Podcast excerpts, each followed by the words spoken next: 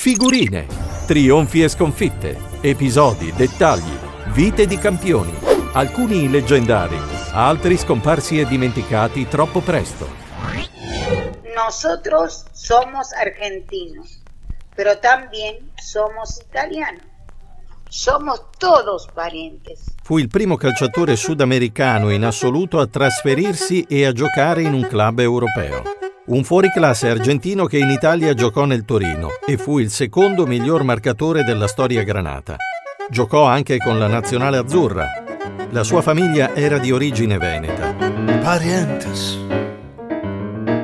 Si vede dal naso che siamo parenti. Nel nostro paese diventò presto un beniamino dei tifosi. Aveva doti funamboliche e un'intelligenza tattica che gli permetteva di offrire spettacolari assist, palloni solo da spingere in rete. Se la palla va nell'angolino, messa col piedino.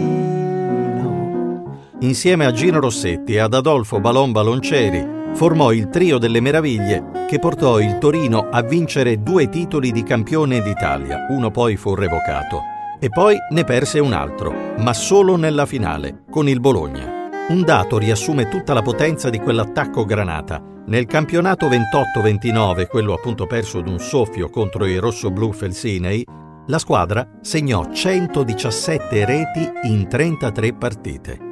Un numero che neanche il grande Torino riuscirà a battere. Poi nel gennaio del 1935 lasciò i Granata accasandosi in Serie B con il Genoa, che grazie anche al suo apporto risalì subito nella massima serie. Con i Liguri militò sino al 1936. L'anno dopo venne ingaggiato da Rimini, rivestendo il duplice ruolo di allenatore e giocatore, e con i romagnoli ottenne il quinto posto del girone D della Serie C 37-38. Sono Roberto Uggeri e oggi vi regalo una figurina un po' ingiallita dal tempo, ma molto affascinante, quella di Julio Libonatti. Per farlo chiederò aiuto alle parole di Alberto Facchinetti, uno dei fondatori e coordinatori del gruppo di scrittori Sport in punta di penna. Qualche anno fa, nel 2014, scrisse il romanzo di Julio Libonatti. Un libro che mescola elementi di storia del calcio con altri di finzione. Come scordarti in questo canto? Caffettino de Buenos Aires. Nell'estate del 1925 Enrico Marone Cinzano, eletto presidente del Torino soltanto l'anno prima, decise di mettersi in viaggio per l'Argentina. Spinto da motivi extracalcistici, una volta arrivato nel paese sudamericano, si mise alla ricerca di giocatori per la sua squadra. Si era avvicinato al pallone già da qualche anno, ma ora che guidava la società Granata, lui che era anche il vicepresidente della Cinzano, l'azienda di famiglia, voleva ottenere successi anche in campo calcistico. In Argentina da subito ebbe buone referenze su alcuni ragazzi. Li andò a vedere giocare e di un paio se ne innamorò all'istante. Lui con la palla faceva strage. 16 anni ed il cielo si illuminò.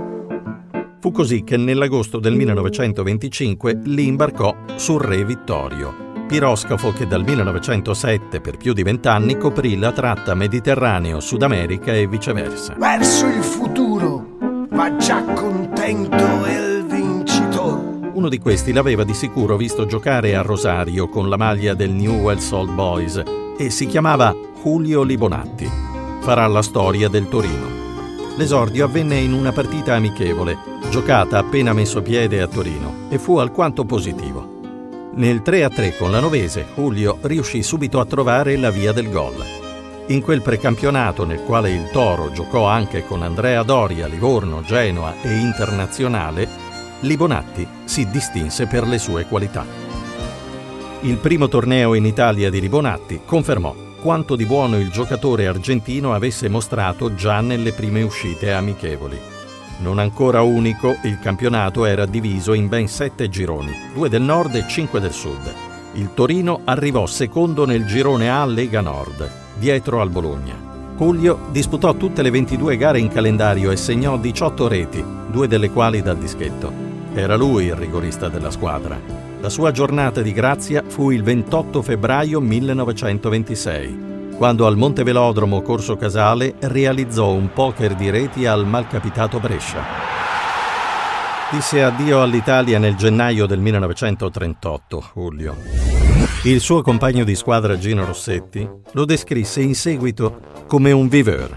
Era un giocatore di classe immensa, disse, forse solo un po' eccentrico. Una volta arrivò al campo pochi istanti prima di un match.